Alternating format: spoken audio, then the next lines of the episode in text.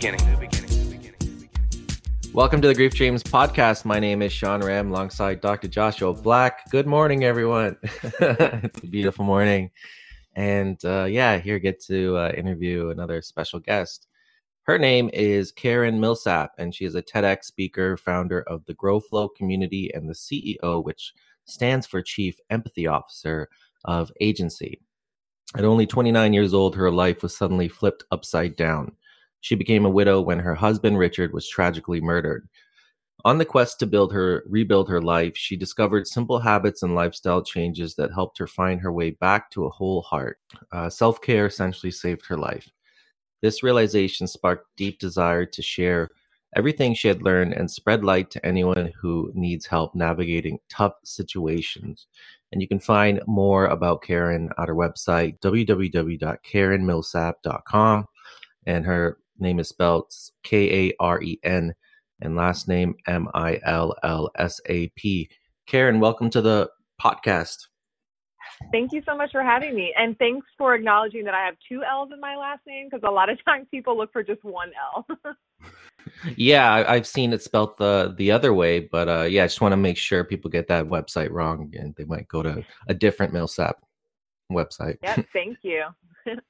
Have you checked? Is there a Karen Millsap 1L.com? I bought that domain for a while, like when I was first starting off, but uh, so I don't, I don't know if it's available now for other users, but I did own it for the first two years that I was in business. That's a smart move. Yep. And so, yeah, you seem like to have such a, a very hard life, especially early on. It said 25 years your husband died and then you you found something in you to to change and to grow. And i'd like to know more about your husband and your life with him before he died. So what was that like? I know you had a child together so if you want to go through some of that experience those experiences with him yeah, absolutely. Happy to. Um, you know, I didn't really uh, honestly though, I didn't really have a hard life. Like I was raised as an Air Force kid. It was like I had both my parents. I was very fortunate to have that. Like my sisters, my brother, you know, everything was good and um even meeting Richard, we had so much fun together. I mean, he is just electric, like such a ball of energy, so much fun. People are drawn to him when he walks in the room. Um, my nickname for him was Suit because I feel like wherever you are, if you see somebody with a suit walk into a room, your eyes just gravitate to them because you're because you're either thinking, why does this person have a suit on, or you're like, oh, this person has a suit on. And so I so I used to call him Suit because that's just how he would always step in and grab everyone's presence when he walked into the room. It's like people were drawn to him. So, I mean, we had a fun relationship. Um, we definitely had our problems as well, but the thing about us was we were so we were so committed to enduring the ups and the downs together, right? And I mean, we had some really crazy times that would just would test your relationship. And anybody who's been in a relationship for a while, you know that sometimes you get tired of this person who you see every single day, or they have their baggage that they're carrying, you know, from from their childhood or just from their own, you know, filters of life. And so we navigated those um, together and and when we got to the point of um I was 29, he just turned 33. We were stepping into this like new level of our marriage, our our partnership together because he decided that he wanted to open up a CrossFit gym. And um and so I had a little one, Caleb, he was 2 at the time we also had my stepdaughter who was with us and so you know we were just chugging along. We were trying to have more kids as well. I mean we felt like we were living the dream. And that was my first taste of being an entrepreneur but still i was on the outside you know. He was really he was the one who was living it. I would help him when i could but my mind my brain set was in or my mindset and my brain was stuck in corporate america. So as we journeyed that brought other challenges but it was good. Like it was just all it was all about building and climbing and doing it together even if we had to like eat ramen and and live off of boxes. That was something we used to say like whatever it was we were just going to do it together. Wow that's crazy. So how did you guys meet? We met at a mutual friend's uh, birthday party and it was actually a couple of days, it was about a week before Richard's birthday, which I didn't know at the time. But when I saw him, the funny thing is, I saw him across the room early on um, in the evening, and then we ended up next to each other at some point, and we started talking. But I, I don't know if this was such, this is such a rookie move. I don't have any game. We'll say that. I wasn't trying to have game, but I told him what my thought was earlier when I saw him was this guy looks like my dad. I, I don't think. Yeah, I wouldn't. I wouldn't use that line. I know, I know, and so I, I happened to like, I didn't, I don't remember actually if I said exactly that. I might have said my cousin because my dad's side of the, the family has strong genes, but either way, I definitely led with something corny like, "You look like my family." so, and then after that, it was over. We spent every day together from the day that we met. That's funny. Was he wearing a suit at that time? No, he wasn't. so it's something he Nope. grew into. Okay. yeah. That's wild. And then what was it like for you to have this child together? It was um, it was a huge blessing, honestly, because we we talked about it. You know, we had my stepdaughter, and and we wanted to have more kids together. And I remember when I found out that it was a boy. We were sitting there, and the ultrasound tech was, you know, checking and said, "Do you want to know the sex?" And I knew that he had been, you know, wanting a boy since we already had a girl, and so. I remember when she said it's a boy, he literally like screamed with both of his hands in the air. His feet came up off the ground. Like he was so excited that he was having a little boy. And so I mean just diving into that and diving into like being a full on parent from baby stage, not from like when I came into my stepdaughter's life at 2 years old. It was an adjustment, but it was amazing because Richard was all about that. He loved his kids. I mean, the number one thing that people would say about him is that you can always see his love for his children. My son was never in daycare until after his dad died because Richard took him everywhere, even when he was only, you know, a few weeks old and he had to go to the gym. Richard would take Caleb with him. People would see Richard, they would always see Caleb. Like he was just that kind of dad. Wow, that's amazing. Because there's some fathers that you know they they really push the responsibilities on the mother. So it's nice how he had such a, a loving spirit and loving heart that he was willing to to be the parent that I think Caleb wanted and you needed him to be for for life to be as it was, which is you know a fun life. And you need that sort of balance. You need people to take on some of these some of these roles and responsibilities. So that's amazing. It was good quality of of him. And so what exactly happened for for him to die like what, what was that about So I um, was a recruiter at the time, as I mentioned. I was still in the corporate America mindset, um, which I'll never go back to. But no. I, I was working for a, a national home building company, and I was work at home because usually my work was, you know, done and I'm home by five o'clock. Um, where this time, because it was VPs, I had to do interviews that evening after they had finished with their day. So I was at home. Um, Caleb was with me.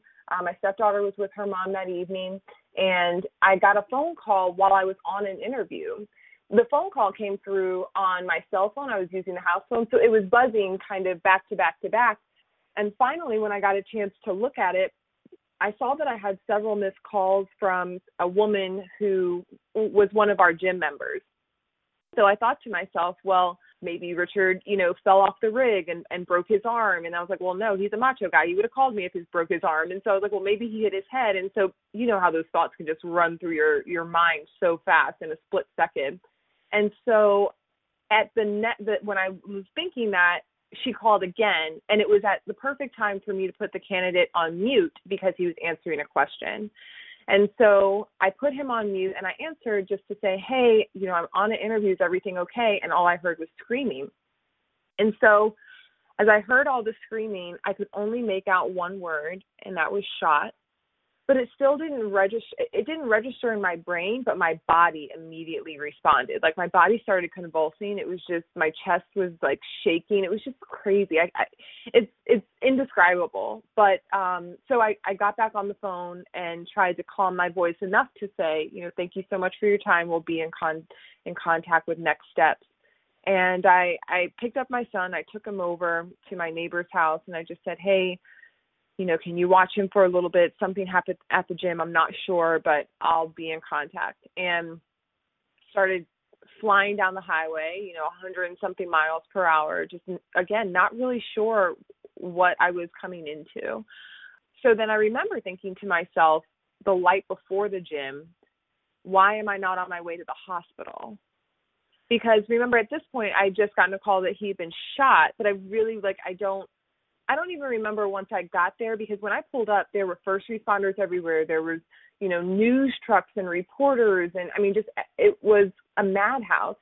I don't even remember when I got there when somebody told me that he died, or who told me, or how they told me. Like I don't remember all that. All I remember is sitting behind a bush and just like rocking back and forth, thinking and saying out loud, "This isn't real." Like this is not real. This is not my life. This is not happening. This this absolutely is not real.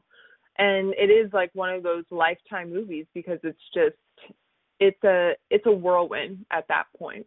So uh what I found out was that he was teaching his CrossFit class and somebody came in and shot him. Um there was a getaway driver so apparently this you know clearly this was premeditated and, and planned um, but five years later, five and a half years later, they still don't have the the shooter. Um, I don't know why this happened, you know, but I will say that very early on, I would go to the police station every month and just say, "What do you have? What do you know?" You know, I would just like drill them, and it got to the point where I was losing myself in trying to figure out what happened and why this happened. And I finally just had to say, okay, you know what, God, I cannot do this because it's it is keeping me and preventing me from being a fully present and a good mom to Caleb. And that's when I decided that I wasn't going to allow my my healing to be wrapped up in the identity of this person because no matter what we found out, nothing would bring Richard back. And so yeah, that's what that's the moment that changed my life forever.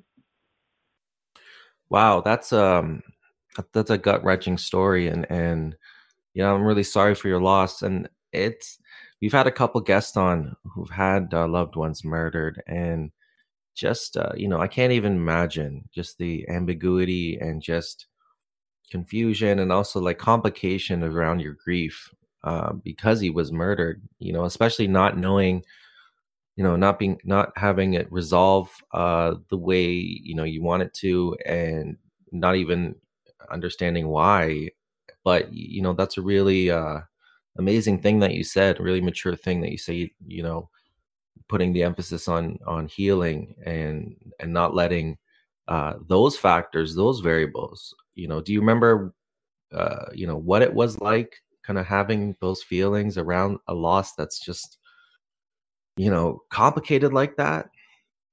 Oh yeah i still have them you know, I, I think that we never stop grieving. We just learn how to manage it in our life. And so those complex feelings that are tied to such a tragedy, like they never leave you, you know, and they come up in different times. Like, for example, um, I remember my son's fifth birthday. Somebody got him a Nerf gun, and I was like, no, like I just was devastated. I cried in my closet, you know, because I'm, again, we don't think anything of it, but to me, I'm only imagining my son imitating the person who killed my husband. Now, that goes really, really deep, right? It sounds kind of crazy, but that's what happens. Like, our grief is just triggered from so many little things that people don't see. In the early days, I was just so you know, I explained where we were coming from. We we were on this build, we were on this uphill climb. We were at the beginning of our life together.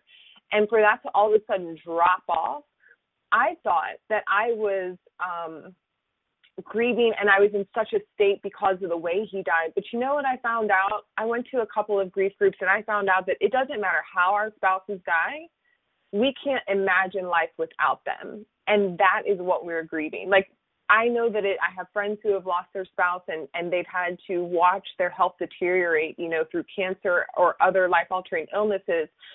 And so that in itself is hard, you know, somebody taking my husband is hard. I have another friend who her husband just died in a drunk driving accident and the drunk driver walked away without a scratch. That's hard, right? Like there are all of these injustices in death that make it really complex and, and hard, but those things don't leave us as we continue to progress. So I certainly remember feeling them. I think now it's just now I, I even though I still feel them, I manage them in a different way. Yeah, I think it's a good point, right? Everyone has their their different challenges when it comes to their own own grief, and you know, one grief's always a little different than the other. I think it's you know, with all that sort of that that happened with you and sort of that unresolved feelings of of the death uh, how long sort of was it till you were able to i guess pick yourself up and and start like living a little bit better i guess like I guess the best way to put it is when did joy start coming back into your life? Because I talk to you now, and you have a lot of joy. Know, you have a lot of like hope and optimism for the world. So, like, how did that all change? Because I can't imagine it was a very sudden thing. Yeah, no. Well, thank you for saying that you feel my joy. That is the energy I hope to give off. um, people ask me that too. They ask me, you know, have you always had this mindset, or you know, is this a natural thing for you? Um, I feel like the first, well, hands down, the first year I was in a fog. People would tell me, "Oh, you're so strong," and I'm like, "You have no idea that I was ready to like run my car through a house or on the way here." You know, like I'm just, I was on autopilot basically, and so people perceived that as strength. Um, but I was just numb, and like I said, in a fog.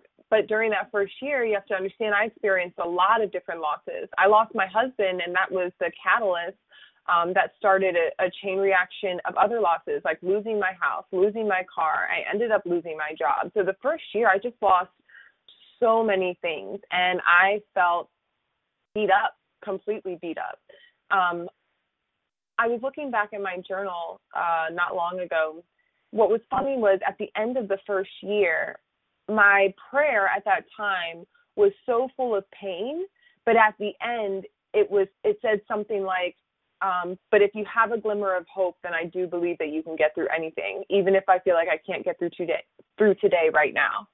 And I do think if you have just a little slice of hope that you can get through it, I think for me it didn't start to become authentic hope. I think I was just like forcing it for a little bit so I didn't go crazy or hurt myself. But I think it wasn't authentic hope until I got to probably year two or three um, because then by then I had time to really build this like foundation of healthy habits that for me I was doing it for my son, but it did create um, you know, it stimulated more confidence, which is something that I lost. I didn't you don't realize that you'll lose that, you know, when you lose your spouse, but I had lost my confidence, I lost my self-worth, and these habits were rebuilding those things because I had to, right? You know, I was the one who had to do everything for my kid. And being able to do that helped to build my confidence. Um, so I think it was a journey, but it really it probably started early on, but I don't think that it really showed itself until maybe year two or three.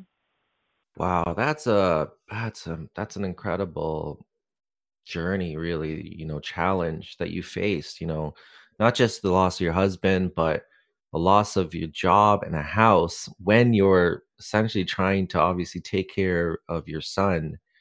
I can't even imagine, you know, and the, the word that comes to mind is resiliency. Like it seems like you're a very resilient person. Like that's just like the one of those human like one of the best human qualities we can have is because you know life has its ups and downs and if you can only be resilient and strong and courageous in what you're doing and you might not feel that way but something something was propelling you forward. Maybe it was aspects of autopilot. If it, i'm just thinking like it's like that maslow's hierarchy of needs like you like you you were near the top but then you got brought back down to the basic of like just securing and stability for your mm-hmm. son and yourself.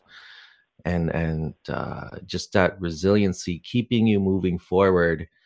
Do you do you look back now and are are you proud of what you were able to kind of go through i mean obviously during the moment it's tough but now looking back do you look back and say you know that was me i did that I finally had that opportunity, but it wasn't because I was looking back. Um, my show, or my show, my story was featured on Robin Roberts' Thriver Thursday digital series, and then it um, was shown on Good Morning America at the end of January. And it was when it was aired on Good Morning America when I saw the interviews that they did with friends. You know, they they just showed my journey in such a way that it it gave me that opportunity to look back and say, wow, I I have overcome this.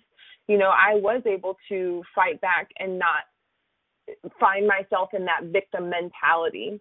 And but the last five years have just been me, you know, trying to make it. so I've just kind of had my nose down, you know, trying to get through the days and and and trying to get through those hard moments with my son and and trying to build my business to help other people so i've had just my focus on what i need to do i haven't really one taken a breath to say oh okay yeah i've gotten to this place and i also haven't reflected. And i my friends tell me that a lot. They're like you're not seeing what you're doing but I, i'm just so dedicated to the present you know? And so it was when i saw that when they when they aired that clip it was so emotional. I mean, all day I was just so emotional and I felt like it was just such a big God hug because it was it was what I needed at that time to just say yes, okay, I can fully step into my whole self and see that I've made progress because along the way you just feel like one foot in front of the other, you know, one breath at a time. So I think now now I do have that perspective, but it was only because it came through that opportunity. Yeah, it's, very interesting when you get these opportunities to actually slow down and, and look and look at what what's happened in your life. I had that with the PhD, having that come to a close. And it took me a while for me to actually look back. And it is amazing how, you know, we do so much in our day, but we forget to see how much we do. you know, like, and there's something, of, there's a simplicity and a love about looking back and say, oh my God, like I, I made it through all that. Like, that's amazing. Say like it's a God hug. It's it's a miracle in itself that people can get through some of the things they get through. You know, like yes. And that's what something you've done. And not only because there's a lot of stuff you can't say, I'm guessing on air, or you, you just can't sort of vocalize on how tough it actually was. But you went through those moments. And, you know, like the death is one thing, but you said those secondary losses and then trying to sort of gauge where you want to go. But here you are, like you have your own business now, and you're helping others find their way through life. And I think there's beauty. There's a lot of beauty in that because without people like you, you know, people are just you know on their own, and it's the hardest thing to grow on your own because uh, we're not really yeah. trained. You know, like it's it's something you know people have to find themselves almost, and then they can help others um, on the way. Yeah, that was exactly what happened as I just felt so alone. I was 29 and nobody around me is a widow. You know, I went to those grief groups that I mentioned, but everybody was 50 plus. I mean, I was always the youngest one there, and I just felt so out of place. And so that's why I started my business because I thought to myself, nobody should have to go through this alone. Like I wish that I knew, you know, when I started building those um those habits, it wasn't because I knew what to do. It was because I was desperate to be a good mom for my kid. And so I started thinking about things like what was I eating to make sure I had the right energy? How was I training my mind to get out of negative thought cycles? You know, how was I um embracing emotions so that I wasn't controlled by them. So that way I could teach my son how to embrace emotions, you know, because these are very natural anger, sadness, grief, those are very natural reactions to life. So it's like we have to have conversations around these experiences so that we can be better equipped and that way we can help others. And I call that process right there making lemonade. Because when you go through something, I do think that it is our social responsibility to share that pain so that others feel less alone and so that others feel like there is a, a sense of hope and there is a source of strength and that is through other people's journey. Wow. Yeah. And um, that that's a fantastic mindset. You know it seems like you know no matter you seem like a real problem solver and like you have these problems in front of you. You're prag- prag- pragmatist pragmatist. I forget how to say that. Brain's not working. Um real real you know you see you see a situation in front of you and you're trying to find the ideal way to handle it because you don't have time you don't have time for this. You don't have time to exactly right to kind of move. You know, you got bills to pay. You know, a kid to take care of and feed, and you got to move on and, and rebuild your life after this. And and that's a wonderful that's a wonderful way to be because and then obviously you're not wasting time, but you're also finding solutions where you need to find solutions. What were some of the things that helped you early on? Like I know we mentioned self care a little bit but like what what are some of those things that maybe gave you energy or or helped fuel you during during that time you know, that's funny. My mom asked me this a couple of weeks ago. She said, What do you think was the very first thing that you did to start this journey of healing? And remember, I was in a fog. So I'm like, I don't know. I made sure I took a shower. and I will say that very, very early on, um, in those times where I felt nothing but complete pain. I mean, I was consumed with pain and grief. The the one thing that I did was just to take it one breath at a time. I didn't overextend myself or set unrealistic expectations of how I needed to show up for others other than my son. Um, and I gave myself grace to be in that place. Um, I I would sometimes say, "Oh, I'm going to be there," or "I'll do that," or "I'll show up," and then I would cancel at the last minute, and I felt horrible because you know the the first version of Karen, I like to say I'm Karen 2.0 now because I've learned so much and grown so much. But the mm-hmm. first version of Karen was very much a people pleaser and to you know to the point where i would overextend myself. And when i found myself in that place of grief i was like well i, I can't do that. Like i literally can't pick myself up off the ground right now.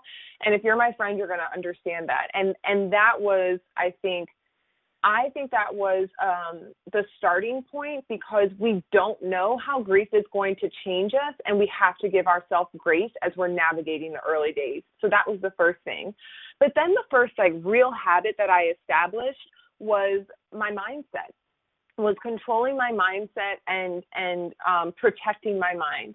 So I wasn't there when my husband died. So I would imagine what that would look like, what that would feel like. Did he feel pain? Did he see it coming? You know, how did the people who were at the gym feel? Like, you know, I know a lot of them experienced some trauma and had to go through specific therapy because they, you know, witnessed this. And so I had to eliminate the negative thoughts because they would make me feel physically sick or they would make me feel tired. And so I couldn't be fully present for my son. So as I started to notice that my mind was creating this physical pain, I started to think, okay, well, what do I do with these thoughts then?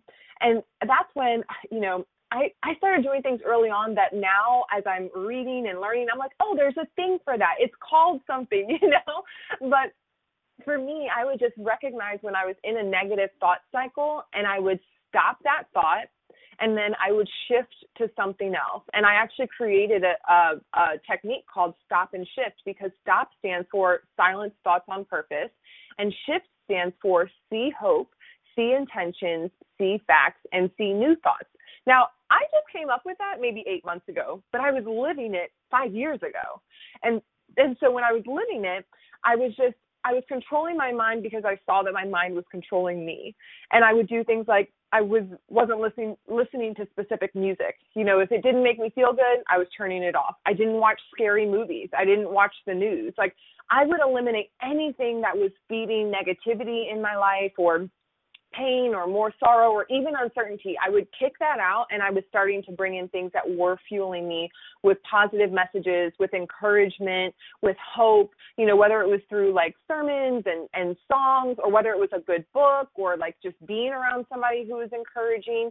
So I was really swapping out all of the negativity for positivity, even though I wasn't feeling it. I knew that that was going to be fertile ground for other good things to grow that's that's a that's a really amazing thing because you know you know the other side we've all heard about the other side and we see people in our lives who kind of live the other way and it's really easy to let to let it slide and get a, get away from you and mm-hmm. i think doing what you're doing is is and and you're learning through experience you know absorbing exactly. that which is just one of the best ways to learn and then later you can theorize it and put it into words but at the end of the day you're you're living these practices and then moving forward with that you know taking control of your life taking control of your thoughts is a simple thing but a hard thing. You know we go through life and you know sometimes we wake up and we look in the mirror and we're like oh i hate this person i see and then you know that sets a tone for your day and things can happen and and at the end of the day you know your whole day becomes kind of just negative whirlwind and and you know there's a lot of people and you know that can let that affect them and then their life takes that turn and, and you know it starts affecting every part of your life. But you recognize that early and you said you know i have to manage these things because i have to keep moving forward. You know and, and that's a beautiful thing. That's a very uh, that's a courageous thing. And again it ties back to the resilience and, and and the mindset that you have. Very strong mindset. And i think like going back to what you went through and and, and the the trauma around that uh man i could definitely see you know times where you're in the news is gonna you know that's already a problem but like the news and, and and what's going on there and you do what you need to do which is beautiful i love that you know you're just doing what you need to do to keep you moving forward. Thank you and i will say this though we all have those negative thoughts and they come in constantly i still have negative thoughts on a daily basis like it's it is a the battlefield is in the mind right so we will often find ourselves living in the past or anxious about the future. And that's what robs us of our joy. And that's what I noticed. I was in the past thinking about what had happened, you know, things that we didn't get to do, things that we, and then I was thinking about the future. Well, can I survive? How am I going to do this? Will Caleb be okay? What if he has questions? I mean, we just find, and that's a, again, it's, it's an everyday thing for all of us. We all have that voice in our heads. But like you said, we have to practice uh, changing our mind. And there is like it's it's the same thing as working out the more that you do something, the stronger those muscles get. Your mind is another muscle. The more that you practice this, the stronger you get. You're never going to stop negative thoughts from coming in, but you can control if they're controlling you or not. And the more you practice that, then the less intense those thoughts will be, or the faster you will turn from them. And I think that's what's helped me where I am today is because I still get crippled by thoughts and I still have funky days or funky weeks and I'm just like out of it, right? But I have the tools in my belt to know that I'm not going to let this control me. I can, I, I call it a, a riptide when you're feeling overwhelmed by those emotions. If you just roll with the riptide, eventually you will come out. But if you're constantly fighting it, it's going to be a struggle. And those are the converse, kind of conversations that we need to have because we can strengthen these muscles, like our mind, so that we're not feeling controlled or paralyzed by negative thoughts. Absolutely, and that's a that's a great point you brought up, and it, it, I was thinking about this, um, you know, in that Richard was involved in CrossFit, and CrossFit is a my perspective or my humble perspective is that it's a it's a sport or endeavor that like kind of like I know I know they say regular people can do it, but I think like athletes, it's more meant for kind of athletic people already doing it um, because it's so intense and I respect it a lot. And it's one of those things that, you know, you have to push yourself, you have to drive yourself and kind of do it, you know, all the time. Did you take some, did you learn some things from Richard and, and, you know, kind of what he was doing and incorporate them into, into healing essentially? Because, you know, you might not be, you know, that's strengthening the body, but it's also, you know, CrossFit also requires, you know, a lot of mental fortitude. Mhm. I um so here's the thing our box was very very very different because i mean we had a woman who was like 83 years old in there. And he would always although he was under the crossfit umbrella he was not about creating these like superhuman athletes. He was about meeting and now that you're asking me this it's coming together. He was about meeting people where they are and helping them be the best version of themselves. So he had a lot older people than most i mean than any of the crossfits in this area our box had a lot of older people in it who wanted to just get fit. They wanted to lose weight. So he wasn't doing like the typical strength and conditioning stuff. He would incorporate, he had just this brilliant mind where he would incorporate other versions of um, physical exercise and movement that would help them to achieve those goals. So now that I explain it that way, I definitely feel like I've learned and I'm tracking with my husband because where I am on this journey of soul care, it's about meeting you where you are and giving you the tools that you need to be the best version of yourself, which are going to look very different than the person next to you. And that's the thing. You know, we would have a WOD, what they call a workout of the day on the board, but he would have different versions. He would have three different versions of it. I mean, this was eh, his mind was so crazy that he could do this. He would scale it for the different people based on where they were and and that's also what I do, which I didn't put it together until we're talking right now. I do the same thing when I'm coaching folks, right? It's like, where are you? I will meet you there. Okay, this is the first stage. Yes, this is what we'll work through. Oh, okay, you're a little further along. Let me give you these tools. But I do think that there are similarities in how we are making our footprint in the world because it is about helping people, whether it's physically or emotionally and spiritually and mentally, just be the best person that they want to be, not who society wants or not what the the the perfect image looks. No, it's you because everybody is so unique and our journey is our own. Yeah, that actually might be more difficult because he's taking people from all walks of life and and maybe older people who don't necessarily have a background in working out. Like it might be it probably easier with people who are athletes or have a background of working out because you don't have to push them as much mentally because they kind of have something built in already that's taken them thus far. But if you're taking Mhm. like, you know, a seven year old, eight year old person who maybe hasn't worked out a ton, now you have to try to build the mental side. Like, you know, the physical, you know, that'll come. But like, Right. you know, so that seemed like that was even more of a challenge. But like, I love that idea. I love that. Like, 'cause it, it really relates a lot because again, when you're instructing people um, with different levels, you know, you have to be attentive. You have to kind of go and, and look at each individual and say, what can they do? And then how can I Mhm. bring, as a coach, bring the best out of them? That's Yeah, phenomenal yeah. that you incorporate that.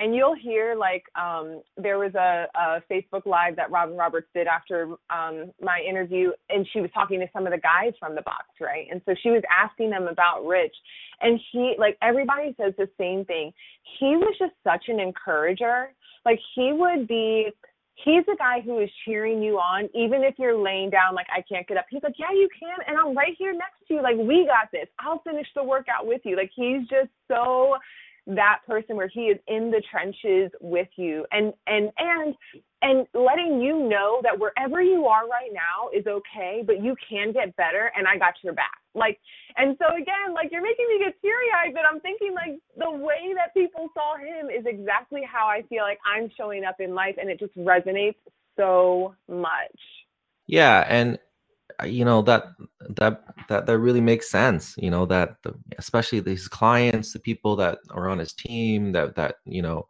that he worked for, they saw that and and they got they saw improvement and joy in their life because again they got to see themselves um, progress.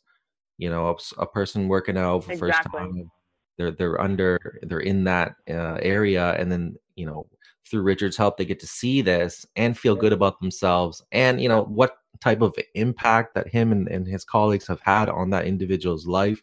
And now here you are kind of doing the same thing. I mean, you know, it's a good thing you guys were together. You're, you're kind of the same, yeah. like you're kind of doing the same thing. And, and how does that feel when you get to help people, when you get to kind of add something to their life that they never had before?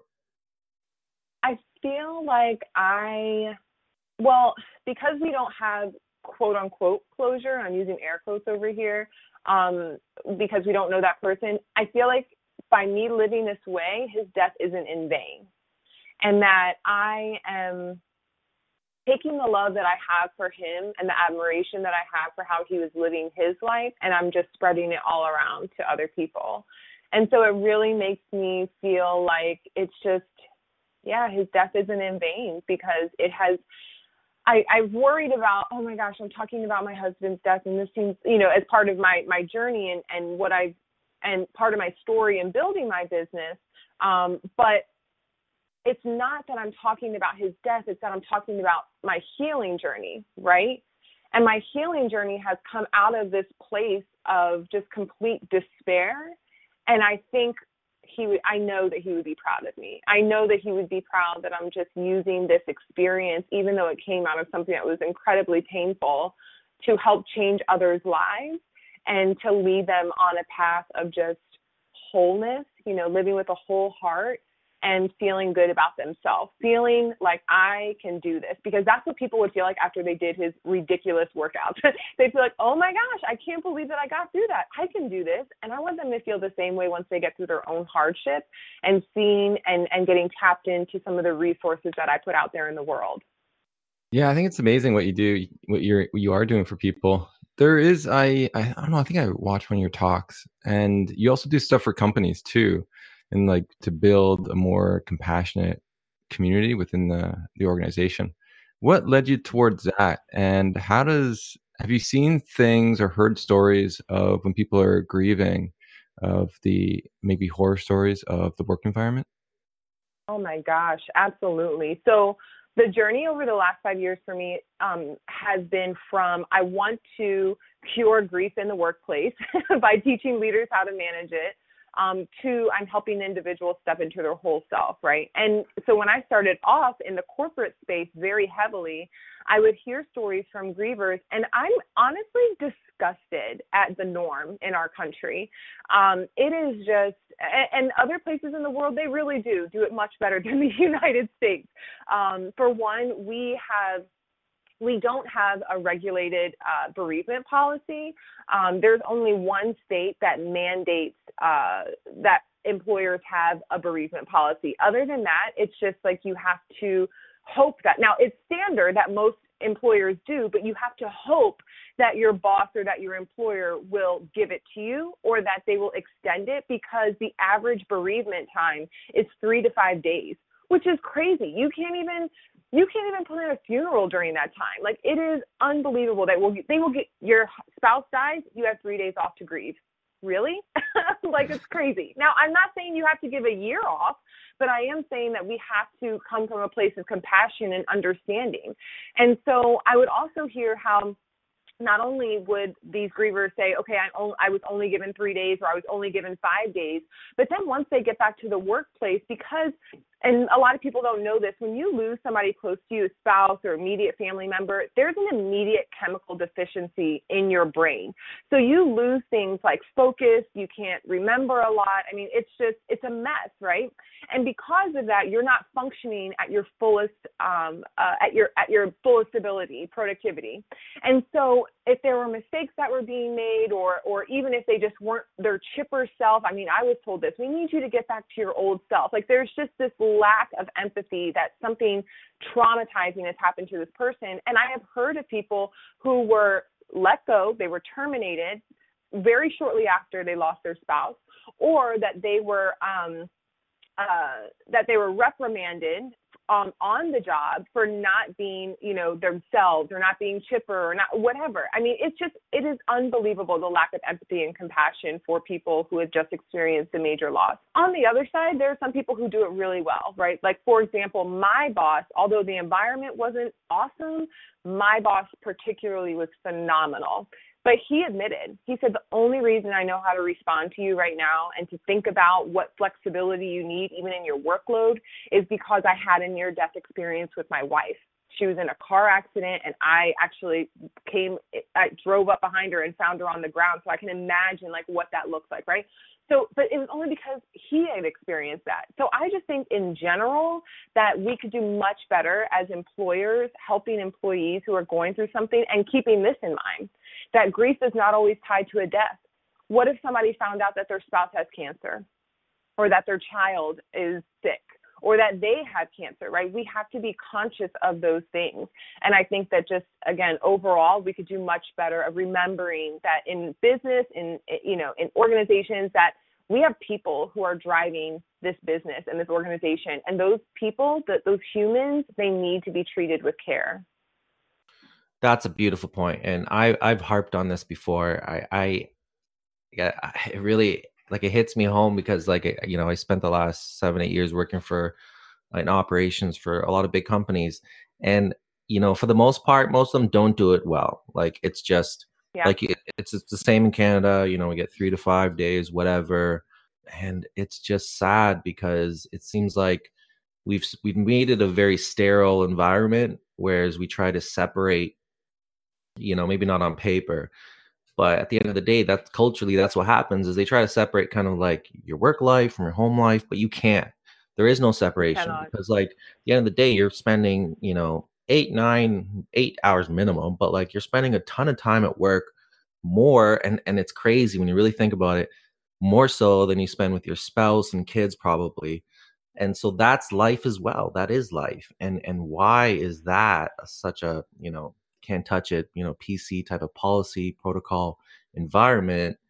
And and I was always always found that frustrating. Like I've been in companies where, you know, the good ones will maybe send flowers to um, you know, hmm. to your house if if your you know spouse has died or whatever if your family members died and even then even in those situations they have policy okay well immediate family yeah maybe not you know mm-hmm. someone outside of that but i've been in companies that don't do it that don't send a card, mm-hmm. don't send flowers. And it's just like, are you kidding me? Like this person comes in here every day, works with us. We know this person. this is frank Mhm. or whatever and you can't even like you know so like i was in an environment where you know i was the supervisor and, and all the guys on the floor and we bought a card together we bought flowers together because the company wasn't doing it signed it and then gave it to the person and it's just like where's the heart you know and i know Mhm. that like again it's you know you got to have these policies procedures to make it work and all that but at the end of the day profit you can't think of it like that because like i've been i've been in charge of like allocating vacation days and scheduling people where i know we can make it work as a company. If this person needs to be off for 10 days we can all make it work. You know the company's not going anywhere. Yet that's not the case and and i it's sad but like you know again uh to the to the the good side is that i find the more newer and progressive companies are looking at that a lot more and they are probably taking uh, advice from people like you on how to structure their organizations and how to do things the right way because they probably saw that it's not working Well, you know, I think we've just operated with that old adage, leave your personal stuff at the door, for way too long. And we're not robots. We can't turn it off. I remember one time sitting at my desk and I was writing an email and I could not think of the words and I just started crying.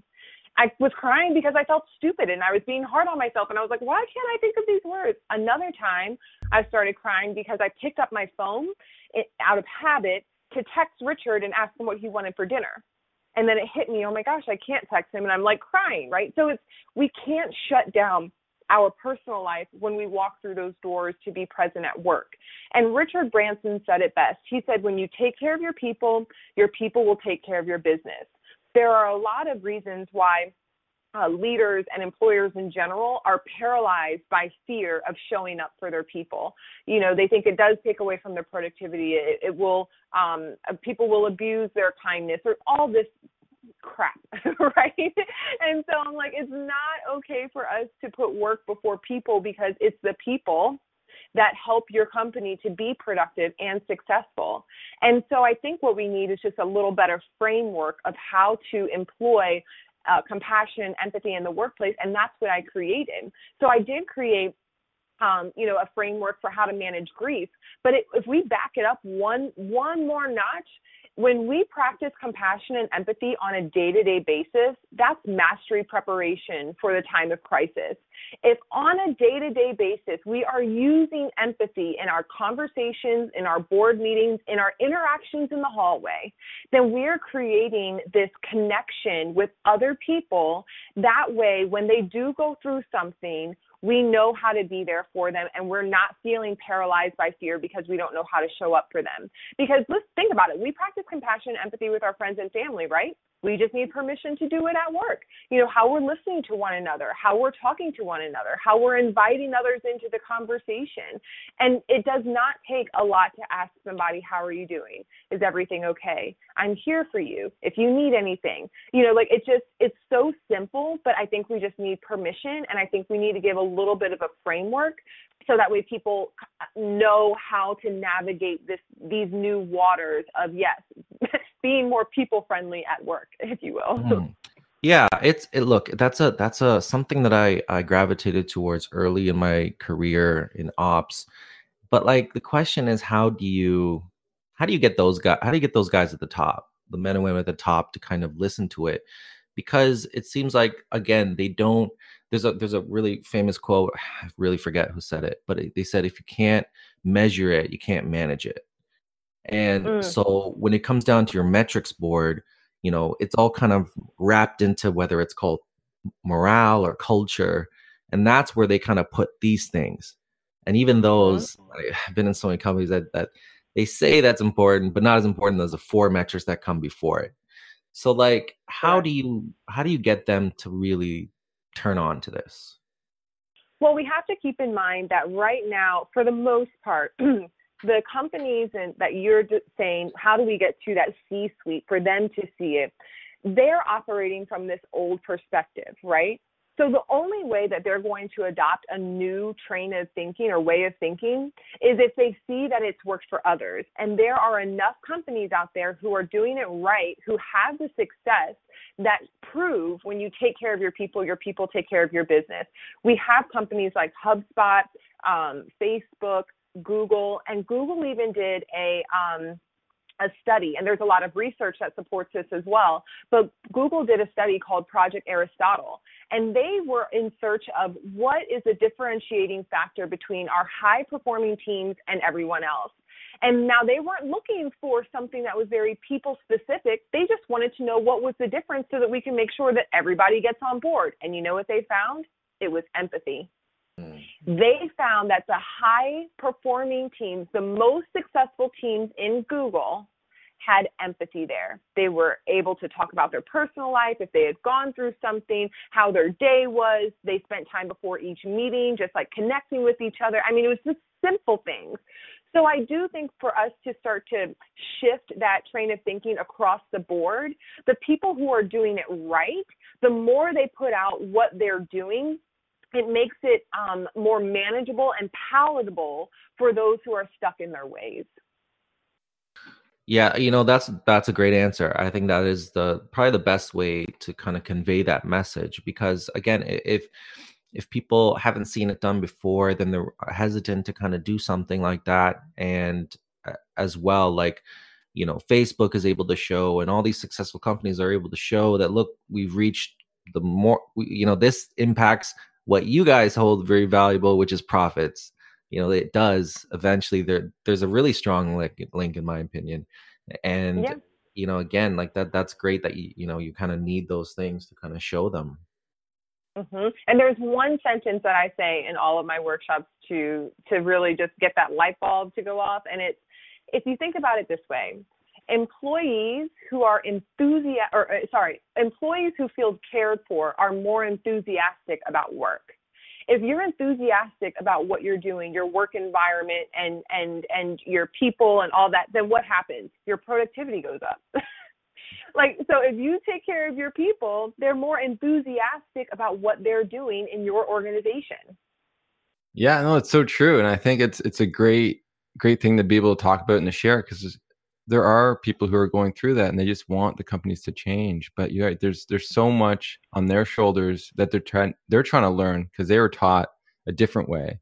And you're just trying to change the people and hopefully as these new generations start managing these companies they can start taking some of these tools to them to help with the empathy of their of their cult of their organizations and being able to be a better leader for those uh, in times of need. So i think it's great what you're doing and you know keep it up because yeah we need more more fighters out there to sort of talk to people about the culture within an organization not just the the workers itself but the actual the culture because that I said like it's not just grief, but it's everything else. And I think you know like we want to be cared for, we want to be loved and appreciated in a company.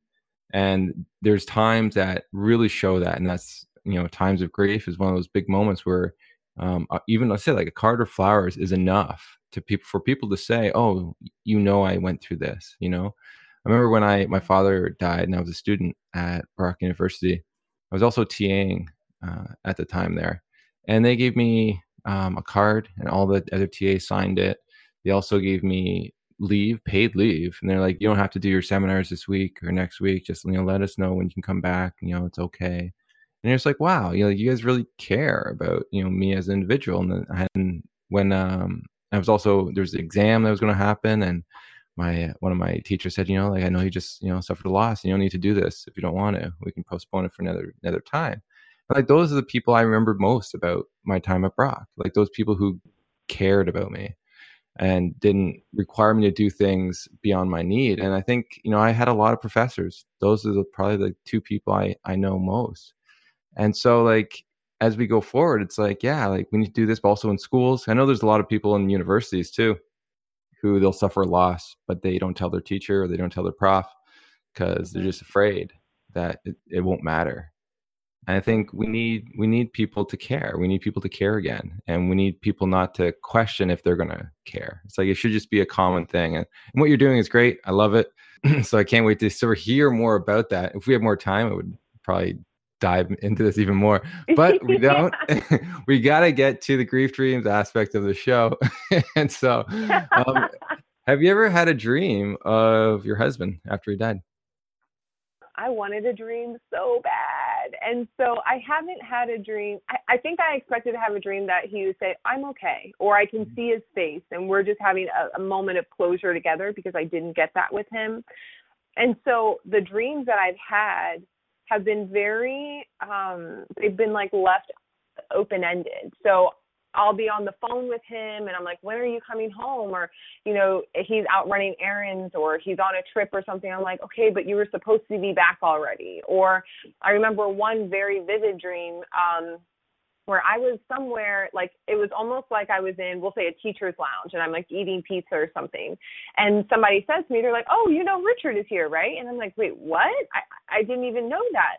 So I walk out the teacher's lounge to this area where you can like check in, and I realize, well, I'm kind of in a facility where he would be there um, and I don't even know why he'd be there, but I had to check in with somebody in order to see him. And so I went up to the desk and the lady said, Oh, sure, you just fill out this paperwork. So it felt like never ending paperwork, right? And I take it up there. So, okay, we'll get to you in a few minutes. So I'm waiting, waiting, waiting. And then she calls me back up maybe two or three times. And then somebody says, when I go to sit back down again, they say, Well, aren't you his wife? You don't need to do any of that paperwork. So I'm like, Wait, what? So I'm frustrated that I've wasted all this time because in my heart, I knew that I hadn't seen him in a long time. But in my mind, I'm like, well, if I'm his wife, then why can't I just see him right now? And then when this person says that, I go back up to the lady and she says, oh, sure, you can see him one second. And then somebody tells me outside that my car is being towed because it was parked somewhere. And so then I have to leave and I wake up.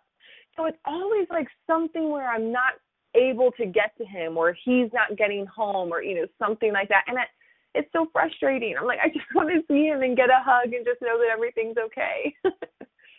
and so what happens? So when you wake up, um, how does that that feel? Like, and, and how do you understand those dreams?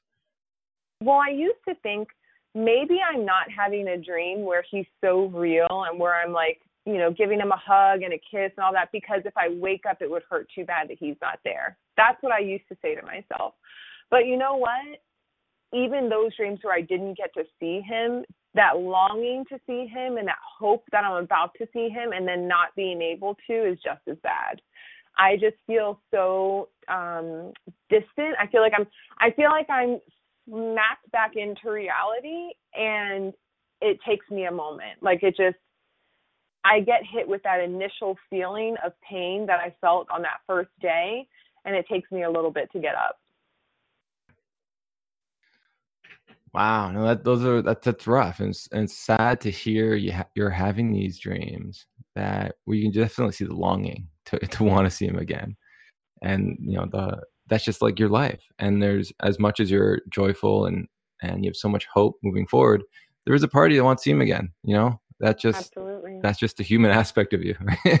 it's just mm-hmm, mm-hmm. um, and so wow, it's uh that's rough. You know, but hopefully, you know, one day you do get a chance to actually be able to see them and hug them and to have that communication, that talk with them that you want to have. Um, yep, but I believe it. yeah, well, like just with my research, it should happen one day. I can't, you know, like mm-hmm. most people have like as uh you know widows and widowers, whatever, like eighty six percent within the first year had one. So um, mm. what that tells me is that you know one day you will have one of these experiences um, as long as that's something that you know you actually do want to have and you understand that the person's actually dead. So those are two things that you do want it seems. So you have all the right criteria. And as long as you uh, have um, you continue to dream frequently i can't see um, in the next couple of years you don't have one of those experiences so fingers crossed, right? Fingers crossed. well, I will say that early on, I said, like the night that he died, I was looking up and I was like, hey, God, here's the thing. How dare you do this for somebody who loved you so much, changed their life? So I said, if you can give me an answer and let me know that heaven is real, then okay. Like I'll I'll be okay with where I am. And there were some incredible supernatural things that gave me that confirmation. So I've had to let go because I really, really, really wanted that dream. And if I if I do have it, you'll be the first person I call. but I but I have let that go because my faith just tells me that no matter what happens right here, that we will be together again, you know, for eternal life. So I'm looking forward to that more than the dream, to be honest. but a dream would be pretty sweet. It would be sweet. It would be sweet. I'll be back on the show to tell you all about it. Excellent. That's amazing. And then, but you said you actually haven't mentioned you've had a grief dream of someone else. Who was that? Yeah. So my um my uncle, who's the oldest on my dad's side, um, passed away suddenly last Valentine's Day. Actually, he died in his sleep, and it was really, really, really, really hard for the family because it was just so out of nowhere. And um, you know, his health was okay, you know, from from what we knew. And so uh, maybe a week or two after he died, um, I had this dream that I was in his kitchen with my aunt. And actually I take that back. It was longer than that because it was after his uh it was after his celebration of life. So anyhow, the point is I'm in the kitchen and I'm with my aunt and she and I are talking and then he walks in, but she doesn't see him. And so he looks younger, and I can see exactly how he was when he was like 25, 27. I mean, just looking sharp and dapper, my Uncle Dale. And uh, so he's sitting there and he's watching her while she's talking. And, you know, she's just talking to me about, which she did early on, this craziness of like being a widow suddenly. And as she is talking, we sit down at the table, and he says, tell her I'm okay. Let her know that I'm okay. And so I said, okay. And so I just leaned in and I hugged her. And then he came over and he hugged, like put his arm around both of us. So I woke up and I mean, when I tell you this dream was so vivid, I was living it. So I waited a couple of days because I was like, I don't know if I should tell her this. Like, I don't know if it's going to be okay. She's going to, and so then I finally called her and I told her my dream. And um, she said, Karen, every single night I ask him, just let me know that you're okay. And she said, and this was my answer. So it felt good to be able to share that with her because I thought I was crazy and I also wasn't sure how she would respond. Um, but she said she had been asking to just know that he was okay. And those were his exact words to me tell her I'm okay, let her know I'm okay. Wow, that's crazy. That's why like I've actually heard about this a, lot this week, which is very interesting. About mm. people getting dreams for someone else. And mm. so what's it like to be the answer to someone's prayer? Um very emotional, especially because this was my uncle who I love so much. He was like a second dad. I mean, he was just the rock. And so um I know I feel two things. I feel one, um, her pain, right? Because I, I, I I'm that person. And so my heart bleeds for her um, that she wants this answer and this confirmation because I understand that.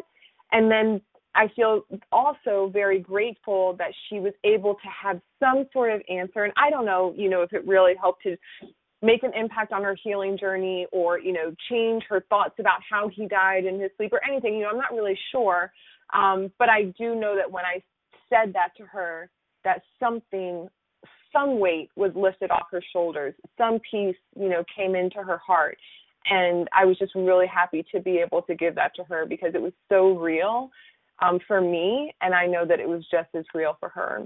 Wow, it's so beautiful. I love hearing those dreams and for dreams to be able to take weights off of people's shoulders because grief is hard enough with all the stuff mm-hmm. to have to mm-hmm. deal with. And it's nice to get some respite and to get some hope because that's really what it gave her, right? It gave her a sense of hope that you know what she believes is true and that she's still loved. And so i think you know like those are two really powerful variables for help someone i think move forward in this in this crazy life that we live in. So uh as we wrap up the show our last question is if you could have a dream of richard tonight what would that dream look like it would just be him again letting me know that he's okay and that um and I think that that's it. Just that he's okay and that he, I know he's still with us because there's all these little things that happen where I'm like, wow, that was creepy. um, so I know that I'm always feeling, you know, his presence, but I think I would love to just see his face one more time. That's interesting. What is it about the face? Is it his stubble? Did he have a beard going on? Like what, what's going on with his face? All of that, right? Um, yeah, I've actually walked myself through that. Again, I had really um, terrible imagery of how he died, and he was shot in the head. And Mhm. so everything that I have imagined is ingrained in my head more than the way that we would look at each other, you know, because I mean, people would say we would look at you and just see you're in love. And so it took me also a long time to look at videos and pictures of him. And then when I did, I would just like stare at his handsome face and uh, get lost in it. And I feel uh, because we didn't have that closure, you know, when I picked up the kids, I was on the run. Like we didn't get like a hug, a kiss, uh, all of that that we normally would do. It was a very like rushed afternoon. And so I feel like I just need that space to just like stare into him and just look at him and just like let that be my last um, vivid imagery. Yeah, no, I think that that'd be beautiful. And what is it about his eyes? There's there something about his eyes that uh, captivate you. It was just that he was so dang handsome. but you but he was also um he loved really really really hard and um people would say to me that they would watch him looking at me from across the room. They were like, "It's just so cute." I like as soon as you walk in, he's like staring at you. When you're working out, he's looking at you. He's always looking for you, and it just felt like um, we were made for each other. You know, we were truly, truly made for each other, and um, and he did have. This is something I look at often. He would have a beard. It doesn't grow out to a full beard. It'd be a stubble beard, and he would whenever he had like little ingrowns that were like um, folded over, then he would let me get those out with tweezers, and we would just sit there watching Big Bang Theory, like, and I'm just like pulling them out. Because he's like, "No, can you get those?" It's just little things like that that when I do think about him, I'm remembering all of those little details. You know, the scar that he had, the ingrowns, any of that, and so I just want to see all of that again. Wow. Wow, that's beautiful. Like I don't think anyone's ever said specifically the face. I'm guessing you want him to have a body. What do you want his body to be wearing? Nothing. Um, All right, that's where we wrap up the show.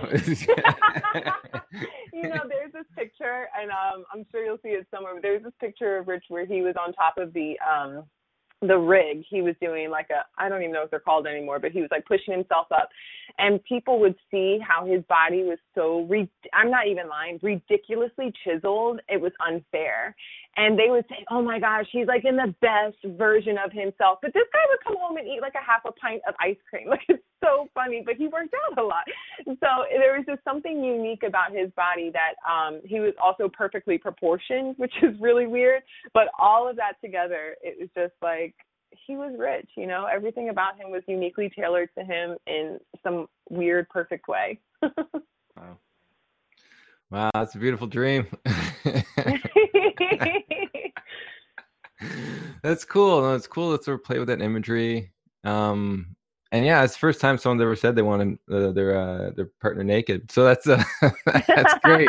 That's great. I do love basketball. I do love basketball shorts on, so I should say shirtless, not Sure.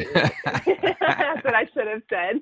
That's PG. Sorry, PG, PG, PG. Exactly, exactly. It is actually a funny story. I went to I was doing a talk and I asked a you know people like what kind of dreams have you had? And this one like really sweet old lady says, you know, like I have this dream of my husband and and you know, he's always walking around my house. I said, oh, "Okay, cool."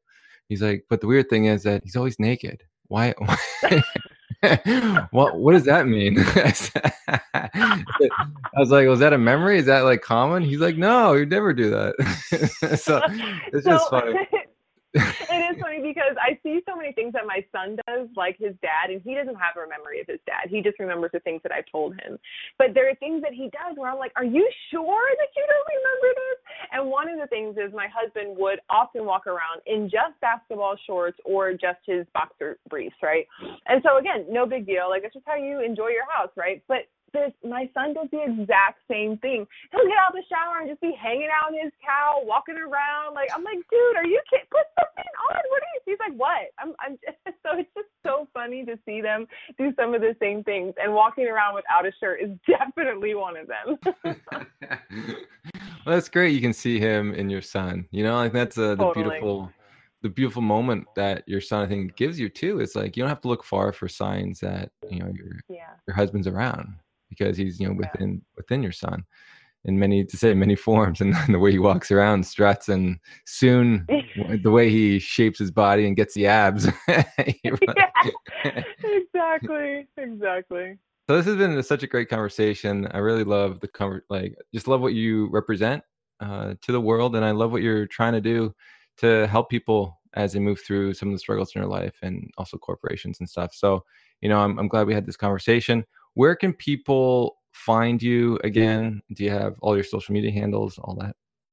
Yeah, absolutely. Well, you can always find any resources, free resources, my online coaching program, all of that on KarenMillsap.com, Millsap with two L's. And you can also find me, Karen.Millsap, on Instagram or on Facebook or LinkedIn. Anytime you look Karen Millsap with two L's, I'm pretty good. I'm pretty sure the SEO is good enough to to lead you to uh, to one of those platforms awesome stuff. Uh, it was a real joy to talk to you today, Karen. Like Josh said earlier, you do have a joy in your voice, and then clearly you've, you know, you've got this power within you. And and again, like uh, we could have talked for another hour because there's so many interesting things and thoughts that you have. Uh, but we got to wrap up. So, I want to just again thank you again for coming on and uh, yeah, it was a real uh, pleasure speaking with you. Um, so people can check out our platform at griefdreams.ca for more information on the topic. We added a donation button, and there are per- perks to those who donate. Uh, we, if you have Facebook, you can join the Grief Dreams group. You can share your dreams or hear more dreams of others. Uh, we are on Twitter and Instagram at Grief Dreams. And uh, as always, we like to wrap up with love and gratitude from us to you.